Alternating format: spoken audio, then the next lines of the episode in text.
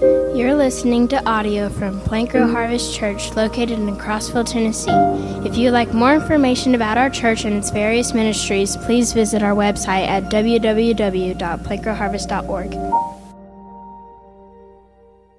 Um, the King James renders the the word donkey as ass. So if you hear me say that, I want to clear up that's biblical. Okay? Brother Mark read it. That's biblical. So, all right. Um, amen. amen. So we often hear about people carrying people to Jesus. We hear um, about um, the man, the paralytic that was carried to Jesus, couldn't get to Jesus.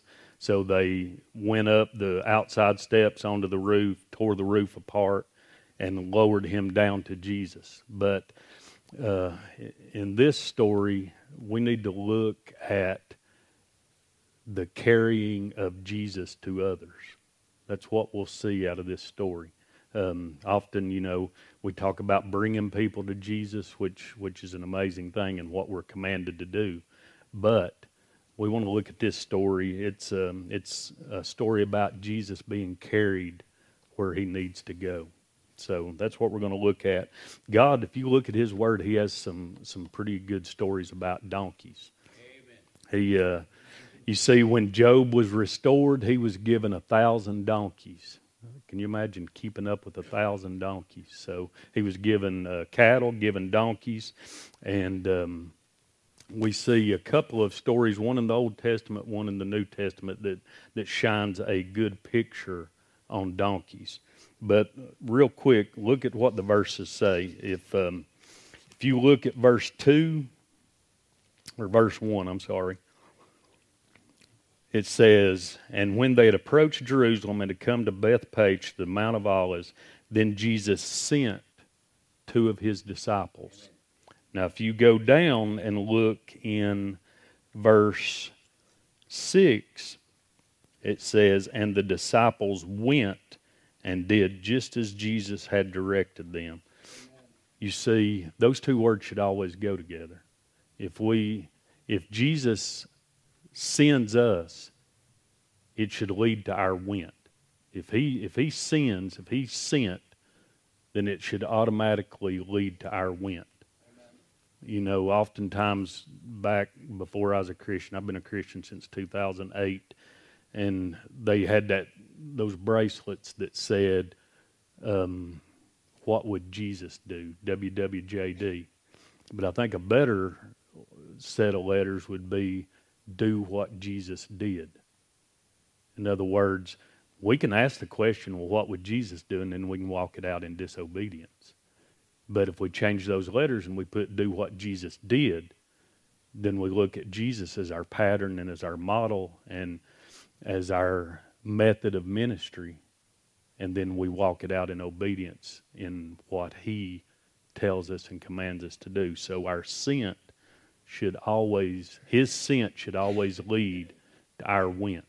Okay, so that's the na- that's just the nature of the gospel. If you look at the all four gospels, there's some degree of the the commissioning of his witnesses. We, we have the most popular one in Matthew 28 go therefore and make disciples of all the nations. You have uh, Mark 16 15 go and preach the gospel to all creation. You have it in Luke, you have it in John. But then at the beginning of Acts, in the Gospels, it's at the end. But in Acts, the Acts of the Holy Spirit through the apostles, you have it at the beginning. It says, and when you receive, when power comes upon you, when you receive power, you shall be my witnesses both in Jerusalem and in Judea and in Samaria and to the ends of the earth. So his sent should always equal our went. That's just the na- nature of the gospel. It goes forth to the nations. So let's let's look at this donkey. Let's look let's look it's just a cameo appearance of this donkey. Uh, we want to, I think this is probably the most renowned donkey in history if we look at it at a close light. Um, its donkey has become a kind of a proverb. not a biblical proverb, but a proverb in our in our day and time. We call somebody a King James donkey at times. That's a proverb in this day and time. So this one, we don't always use this word in the light of what it should be. You know, if we look at this, it's um, it's a prominent story about this. First one, first prominent story we have about donkeys is in the Old Testament. If you remember, it's in Numbers 22, 23, 24, 21. It's starting 21 goes through uh, where uh, Balaam is going to go and speak against God's people. Uh, he had been commissioned. Balak had had got him to go and commence or to speak against God's people. And we see he, he mounts up on a donkey, and the donkey does three things. Right. First time it goes out into the field, Balak or Balaam hits it, gets back on course. Second time, the donkey uh, rubs up against a wall, crushes his foot up against the wall, he beats the donkey again. It gets off the wall and back on the path. But what uh, Balaam can't see is the angel of the Lord standing there with his sword drawn. Well, the third time, the donkey just sets down. He beats it again, and then the donkey speaks to him. You see, this is one time where the donkey was way smarter than the prophet. He, he could see things from God's point of view. And the angel of the Lord said, Hey, if that donkey would have kept walking, I would have surely killed you because you had you was going to do something that was outside of God's will. So that's that's one prominent story that we see in the Old Testament. Finally, Balaam come to his senses and got as smart as the donkey was. And then, if we um, if we look at this story, it's it's the most prominent story of donkeys in the New Testament. So let's look at it. First thing we want to see is a spiritual concept this donkey shows us a spiritual concept. And here's what it shows. Here's the first thing it shows Jesus needs carriers to get where he wants to go. Amen. Jesus needs carriers to get where he wants to go. It says, um, if you look at this, it's just a, a, a concept that Jesus needs carriers. And here's the first concept the statement of Scripture supports this concept that Jesus needs car- carriers. Okay? The statement of Scripture supports the concept that Jesus needs carriers. Look what it says. Verse, um, if we look at verse 3, it says, and if anyone says something to you, you shall say, The Lord has need of them, and immediately he will send them.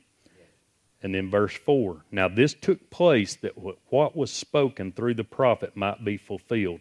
That word fulfilled, it's if you look at it in the Greek language, it's major emphasis. In other words, that word fulfilled, the Holy Spirit shouts that word off the page. So he wants to make sure, the Holy Spirit wants to make sure that we understand that this just isn't happenstance. You see, Scripture tells us that this is going to happen. It tells us this is a scripture from the Old Testament, Zechariah 9 9. So the concept is it has to happen. In other words, if the Old Testament says it and it's prophecy, then it has to happen. That word fulfilled just means to fill full. It takes a container of prophecy, and this event fills that container full of fulfillment. That this is going to happen. It says in verse 5 Say to the daughter of Zion, Behold, your king is coming to you, gentle and mounted upon a donkey, even upon a colt, the foal of a beast of burden. It's kind of strange language if we read it in, in the English it, it makes it look like he was riding both of those animals, don't it? It says, gentle and mounted upon a donkey, even upon a colt. So it looks, our English language makes it look like he's mounted on the donkey and on the colt. Like he's somehow circus riding, like you put one foot on both of them, hold the rope in the middle, and going down through there. But That word even is the Greek word kai, K A I. It means or. It can be either or. So it don't have to be both of them. In the Greek, it can be rendered one or the other. So he's riding the, the colt. So Jesus, if we look at this, the concept is that this statement of Scripture supports that we need carriers because the, the, the Word of God says so. It says that that's how he was going to ride into Jerusalem. So it simply had to happen. Here's the second thing the symbols of Scripture support this concept also that Jesus needs car- carriers. If you'll look at John 15 5, put John 15 5 in your notes if you're taking notes. So, the symbol of Scripture supports the concept that he needs carriers. In John 15, we have some symbol, some symbols that John uses to show our relationship with Jesus. Amen. He calls Jesus the vine, and he calls us the branches. Now, if the vine is rightly, if the branch is rightly attached to the vine, then sap throws, flows from the vine through the branch, and then you have the result is fruit. So that's the natural outcome of a healthy relationship between the vine and the branch. So he needs that relationship, the vine Jesus needs that relationship with us, the branch, to be a healthy relationship to where we abide in him and sap can flow through us and produce fruit. Amen. Scripture supports, the symbols of Scripture support the idea that Jesus needs carriers, Amen. just like the sap, just like the, the branch needs to be attached to the vine so the sap can flow and the natural outcome is fruit. And that word abide in John 15 is a command, it's an imperative in the Greek. In other words, our sole responsibility is to abide or stay attached to the vine so that life giving sap can flow through us and thus produce fruit. That's the natural outcome. So, you see, Jesus had to ride on this donkey because Scripture supports it. The symbol of Scripture also supports that he needs carriers. He will work through us. The, the branch is what produces the fruit, the vine just gives the life. So, fruit's a natural outcome of a healthy relationship between the vine and the branch. Amen. He produces it, and we bear it. You see, he gives us just a, an amazing bit of joy in this whole contract. If we stay attached to the vine, if we stay attached to Jesus, then fruit's the natural outcome of that. And he says the whole goal is to bear much fruit. Much fruit. Amen. So here's here's the third picture. The third picture is the church as a body supports the concept that Jesus needs carriers. If if you're if you're looking at me, I mean you can see my outer container, you can see my body. It's not great to look at. Thank you. But I mean you really can't know about me. I mean, you can you can look at me, you can look at my actions, but you can't really know what my thoughts are. You can't really know what my intentions are. All you can see is what I portray. So, our picture is a body of Christ supports the idea that he needs carriers. We're a vessel. We're called a vessel in the scripture. Well, a vessel is just an empty container meant to be filled up to carry something from one place or another. So, that would tell us if I'm to be an empty container, what do I have to unfill myself with to fill up myself with Jesus? I have to unfill myself with myself. And fill our, myself up with Jesus to carry him where he needs to go.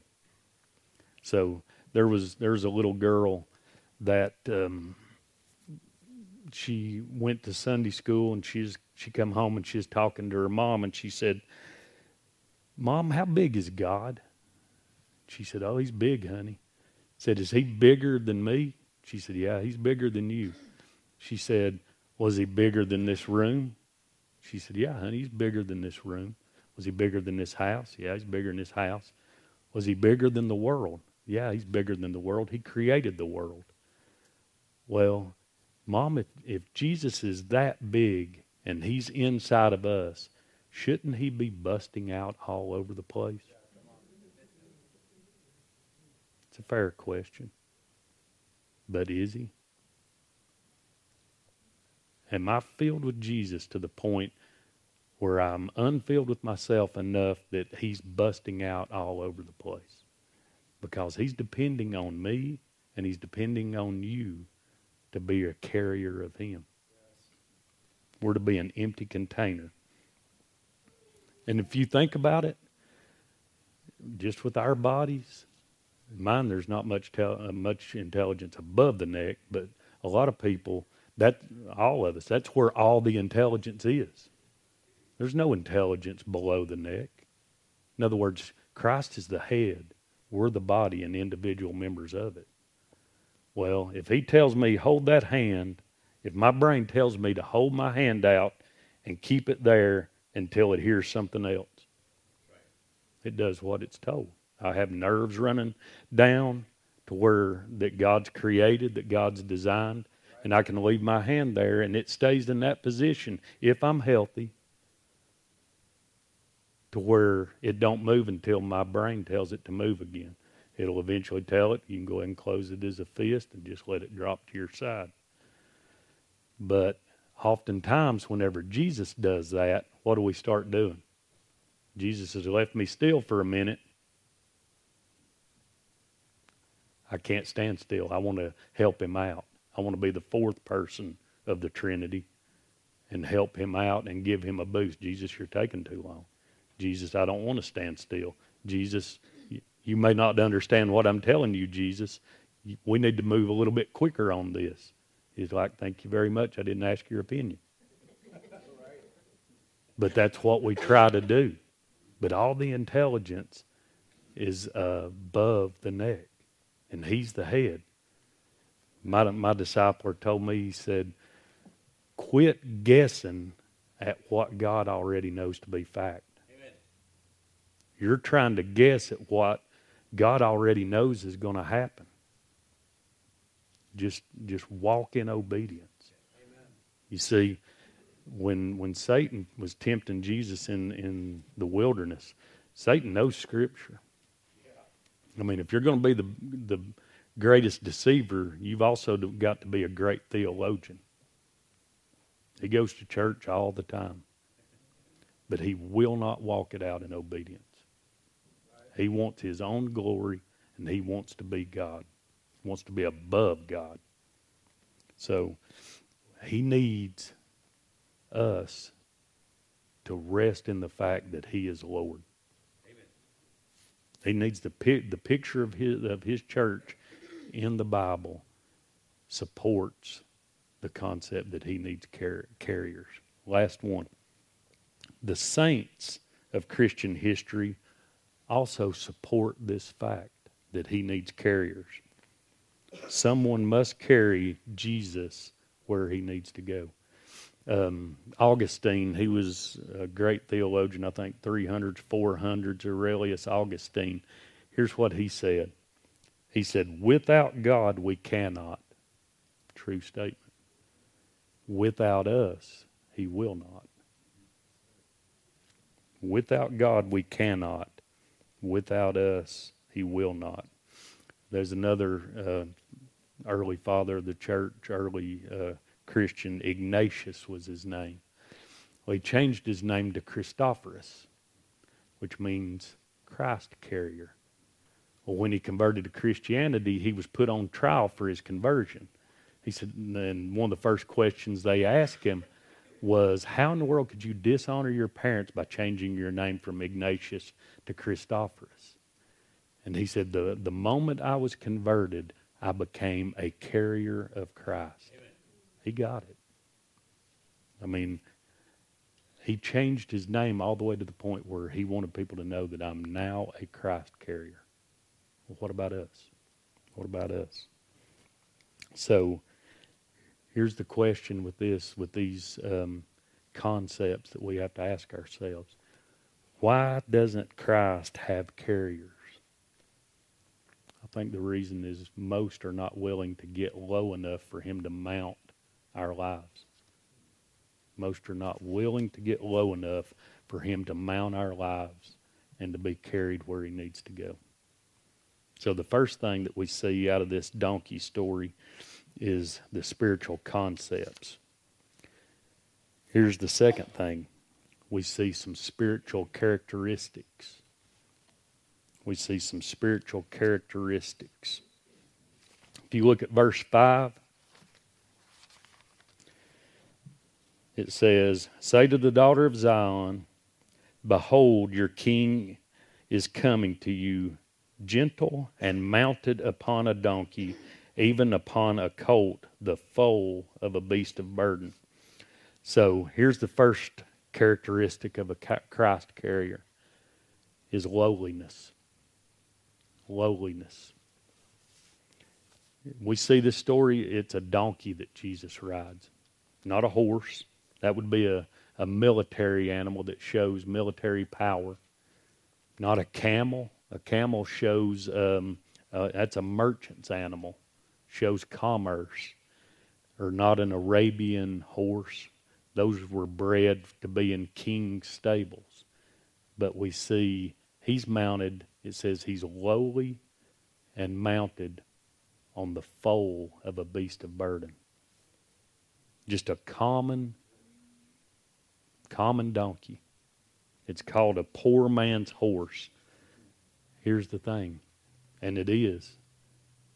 The question is any man is qualified as long as he's willing to get low enough. As long as he's willing to get low enough. Um, there was a saying that people often climb the ladder trying to get to God, trying to get up to God's level. And when they eventually run out of their own effort, they fall off and find out that God was there at the bottom with them all the time. I mean, you see the Tower of Babel. You see, um, oftentimes we try to climb the ladder of success and realize it's leaned against the wrong wall. So, God was down there waiting all along. We can try our own efforts, we can try everything, and then eventually, when we get to the bottom of the ladder, we figure we find out God was there all along. When Satan fell. He landed in a church sound system. Uh, Philippians 2 3. Look, look at this verse. Philippians 2 3.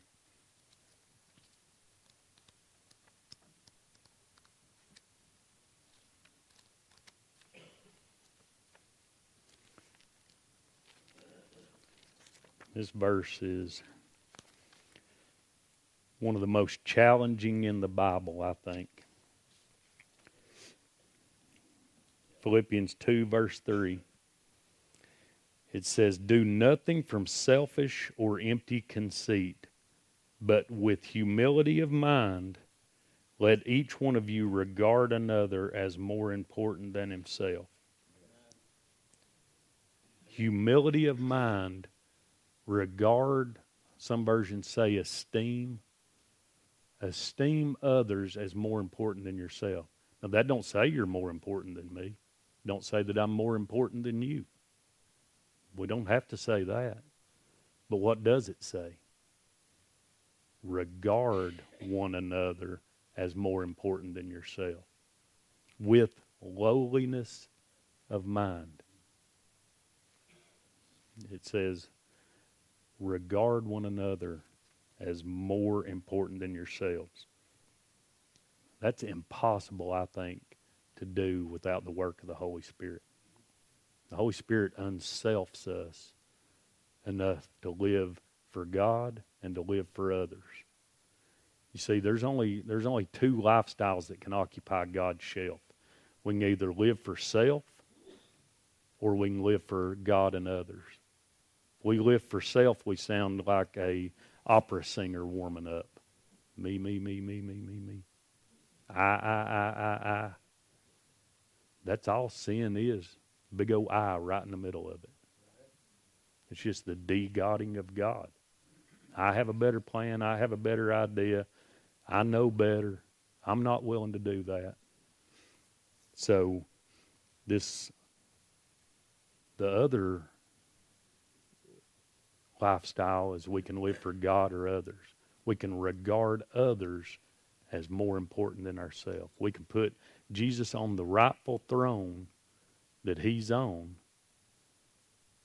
and we can we can love God with all our heart, soul, and mind, and we can love our neighbor as ourselves. I think that's impossible to do without the work of the Holy Spirit. We'll always be bent towards self in some way, form, or fashion.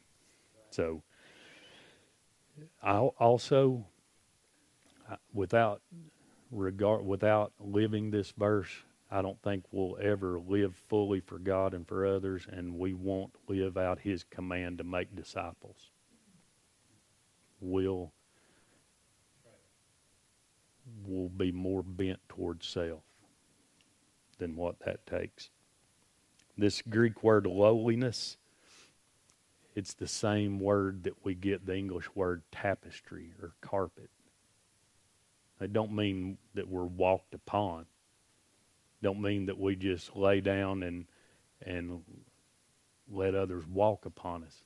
What it means is we're voluntarily willing to get low enough that we regard others more important than ourselves. That's what it means. So, if we look at this, this first characteristic of a Christ carrier is lowliness. You see, the gospel chariot's drawn by donkeys, not by horses, not by camels, not by Arabian steeds but it's drawn by people like us that are willing to get low enough and let Jesus mount our lives where we regard others as more important than ourselves. Here's the second characteristic is liberty. Look, look at verse 2.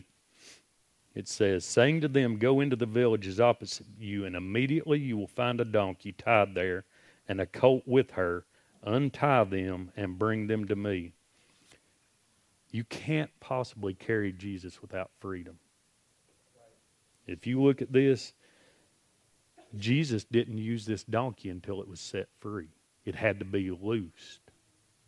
It, if um, if we look at ourselves, we were also bound up before Jesus stepped in. I know I thought I was free. I'd often make up that. I'd sit there and weigh the the things. Well, if I if I follow Christ, I'm going to have to give this up and this up and this up and this up. Not to mention all those things were bad and bad and bad and bad. And I started weighing it out.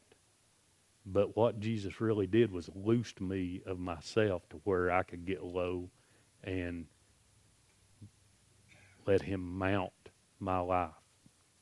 That's that's what he's you know, we're often I mean, you there's a long list of things we're bound by. I mean, sins of the flesh, habits, ugly dip, disposition, pride, arrogance, you name it. I mean, you can fill in the blank. We can keep going for a while. But we have to be set free. And here's the thing that bound that bound this donkey and binds us. It had outer bounds, things that were objective to it. Um, Luke 19:30 said it had never been ridden. If we look at these um, outer bounds, those things that are objective to us. It also had an inner binding or an inner beastliness that had it bound as well. Remember the story? I think you're supposed to read it in school. Um, Gulliver's Travels back when I was younger is about this English giant goes to this place where all these little people were. Well, they started binding him. This is cliff notes of it. they started binding him with all these uh, little threads or strings until finally he was bound. All these little people had this giant bound with enough strings. It's the same with us. We, we don't really pay much attention to one thing or the next thing or the next thing. Well, when they add up and all these little things add up, all these bounds, we're bound and can't break free. When Jesus breaks us free, then we can take on the characteristics of a Christ carrier. If you look at it's in John 11, the story of Lazarus, where he's a he's a great picture of our salvation. Jesus calls him, says, "Come forth," and he says, "Loose him." Well, if you look at Lazarus, he, he's the patron saint of all twice born people that are still too earthbound to serve before he was loosed. What did he say to loose him? He was bound everywhere. He, he, he couldn't work, he couldn't walk, he couldn't witness for all his bounds. He was wrapped up. Couldn't walk, couldn't work, couldn't talk. But when Jesus looses us, we can do those things. We can walk out our salvation before others. We can we can do good works and we can speak up. We can speak up. So he was bound by his outer bounds, also his inner beastliness. Luke says that this donkey was untamed. In other words, he's doing what he wanted to do and he's running amok. That sounds pretty familiar me before Christ, and I still try to go there sometimes. But I have an advocate between me and the Father. We're the same, you know, we're driven by our instincts, we're driven by our own desires, we're driven by our own passions, and we have these inner bounds that bind us to where we can't fully carry Christ where he needs to go. Once once this donkey is broken, tamed, trained, and meek, then he can get low enough for Jesus to mount. Um, if those Arabian horses, here's here's one cool thing about them: the way they're trained. They'll train them and they'll they'll have them go without food and water for several days, and then they'll put food and water out. And the trainers have these whistles. Well, anytime they blow the whistle, that Arabian steed's supposed to stop and come. Well, after about three or four days with no food or water, they put it out, and that horse, it now has a choice to make. It can run to the food and the water and kick off its training, or it can say, okay, I'm going to let someone else run the way this is supposed to go. So they let it go, blow the whistle. The ones that run to the water run to the food. They'll have to cycle them back through the process or just dismiss them all along. In other words, they're going to their own desires. And we so often do the same. If 1 Corinthians 4:10 said Paul said that we were fools for Christ's sake. You know, when we're loosed and we're carrying Christ, that's what we'll look like to a lot of people. But he needs lowliness and liberty for Christ carriers. Last characteristic is labor. Look at verse 7. And he brought the donkey and the colt and laid on them their garments on which he sat. Remember, it was a colt or a foal. Can you imagine the weight of a grown man on this?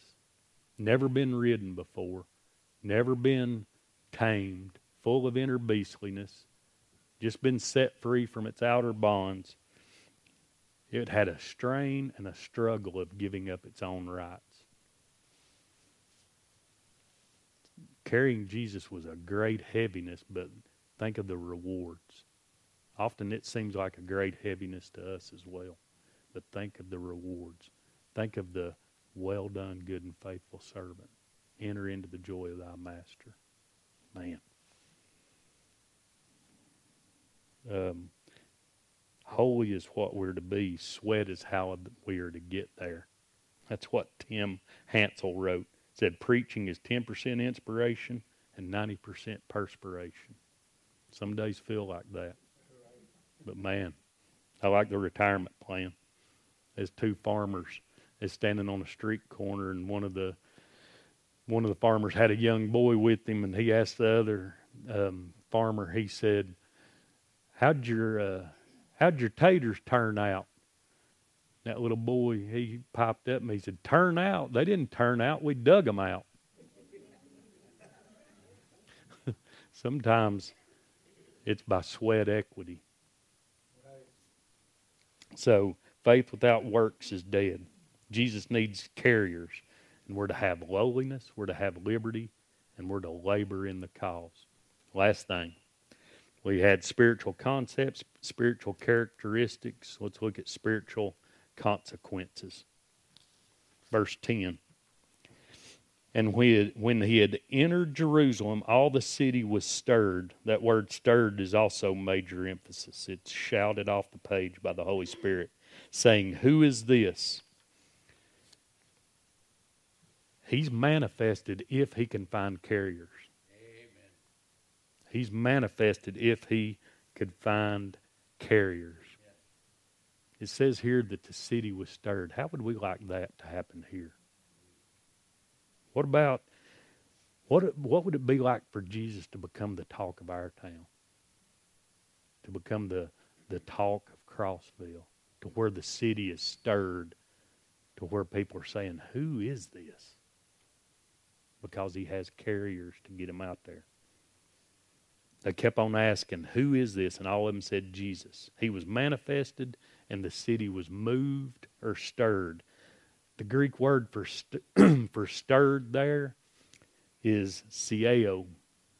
We also we get our Greek word seismic, like a shaking.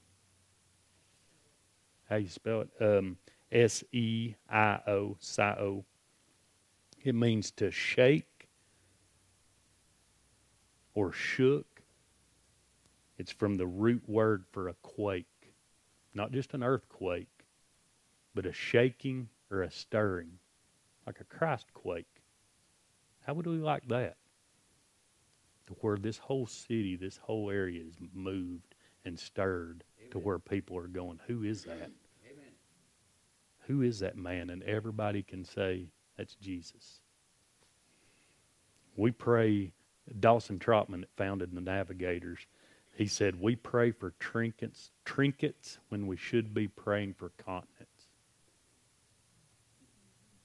See, God's very serious about all nations. He's very serious about the entire globe being being impacted for his namesake. He just needs those that are get, willing to get low enough for him to mount their life. So Christ is manifested. Carrying Jesus always brings about movements. I mean, you look at Paul. These men that have turned the world upside down have come here also. Acts 17:6. What about Martin Luther? He once mounted his life. We have the Reformation. What about John Wesley? What about Hudson Taylor, China Inland Mission? What about, I forget his first name, but the Booth, Salvation Army. You see, when he mounts our lives, movements happen. His carrying produces movements. He needs carriers of him. So we have to ask ourselves, what about us? Are we willing to do that? Are we willing to get low enough for him to mount our life? So put 1 Corinthians 1 18 through 31 in your notes, and you can read it later for time's sake. 1 Corinthians 1 18 31. That tells us that we need to go out and make donkeys out of ourselves.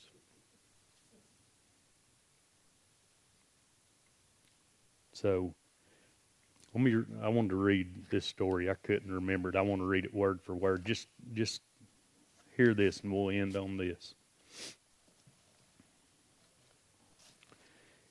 In downtown St. Paul, Minnesota, early one cold Good Friday morning some years ago, the famous People's Church building caught fire and burned to the ground before dawn. The building had housed several art pieces, paintings, and sculpture. One was a full size duplicate, eight feet tall, of the Danish sculptor Thorvaldin, Thorvaldin's great statue of the appealing Christ based on Matthew 11, 28 through 30. Come to me who are thirsty and heavy laden, I will give you rest, as my paraphrase. The statue is made of gleaming marble and was stationed just behind the pulpit in the church building. When the building burned, the statue fell through the floor into the basement. The next day, a number of church leaders met on the corner where the building had stood and went down into the basement of the burned out building to see if they might rescue anything that had survived the fire. They found the large statue chipped at the base but unbroken, though covered with soot. Several of the men picked it up, carried it up onto the street corner, and cordoned it off so no one would damage it. Then they returned down into the ruins to complete their search. When they came out again, some time later, a large number of people had gathered on the corner, and many were jockeying for position to get a look at the appealing Christ. Please allow me to spiritualize a conclusion. You see, Jesus had been in that church building all the time, but he was imprisoned there, and the people in the street had never seen him. It was only when the church had caught fire and the men of the church and women of the church became Christ carriers that the people outside began to see him for the very first time. The story might be regarded as a parable of the continuing history of the church of Jesus Christ. Will you humble yourself to let him mount, stand fast in the liberty that he has made for us, and to make him known? Only when the church catches fire and we carry Jesus outside the building did they see him. You see, Christ needs Christ carriers. He needs those of us, all of us, that will get low enough, let him mount our lives to where we carry him where he wants to go. We, uh, I got a couple of the guys that I disciple here this morning, a couple of their disciples. We all, we always ask each other, "Are you willing to get low enough? Are you willing, you know, are you willing to get low enough and usually in people's lives, I, I've been discipling young men for 12 years now. You're looking for the no, and that's what you want to start working with.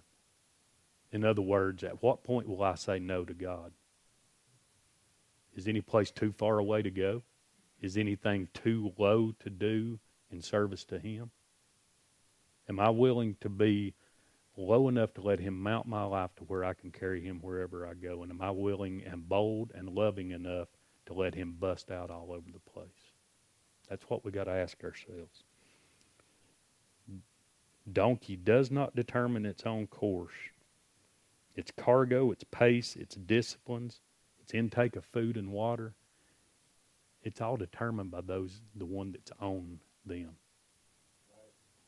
In other words, it's set free it's, it's a picture of a doulos, a bondservant, one that's been set free but attaches themselves to the master in his service.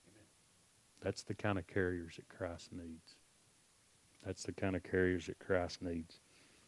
But I have to ask myself, am I willing? Am I willing to lay my wants, my needs aside and let Him have the reins. If we do, then man, what a Christ quake this place could be. And every single place we are is a springboard to the nations. If we're Christ carriers, geogra- a geographic location will not contain his ministry through us. It will not. He needs Christ carriers. Amen. Let me pray for us. Father, I just pray that you uh, you just make us usable. Lord, you empty us of ourselves. Let us fill ourselves up with you. Let us let us seek to bring honor and glory to your name. Lord, let us uh, let us place you on the rightful in the rightful place in our lives, on the throne of our lives. Lord, you uh, you and you alone are worthy. Lord, you are um, the Alpha and the Omega, the great I am. Lord, just uh, let us um, let us get low enough for you to mount. Lord, I thank you for this day. Thank you, Lord. Uh, I thank you for just keeping the men, getting the power back on this morning safe. Lord, uh, you answer our prayers constantly in that. And um, Lord, uh, we're grateful. Thank you for those that are here, Lord. I pray that if uh, anybody's here that doesn't know you as Lord and Savior, that they'll they'll turn to you. They'll unself themselves and um, turn to you as their Lord and Savior. Lord, you love us enough to die for us, to take our sin, and uh, you took our sin so that we might become your righteousness. Lord, what a what an amazing exchange. Lord, uh, I just pray if anybody here that hasn't accepted you as Lord, that they'll repent and turn to you for their salvation. Lord, thank you for the opportunity to teach your word. I pray that it was pleasing to you. And Lord, um, thank you for all that you do in and through your word. It's in your name we pray, the name of Jesus. Amen. Amen. Let's stand together and sing this song together. As he was preaching, I kept thinking, what what's holding us back? What chains are we letting hold us back?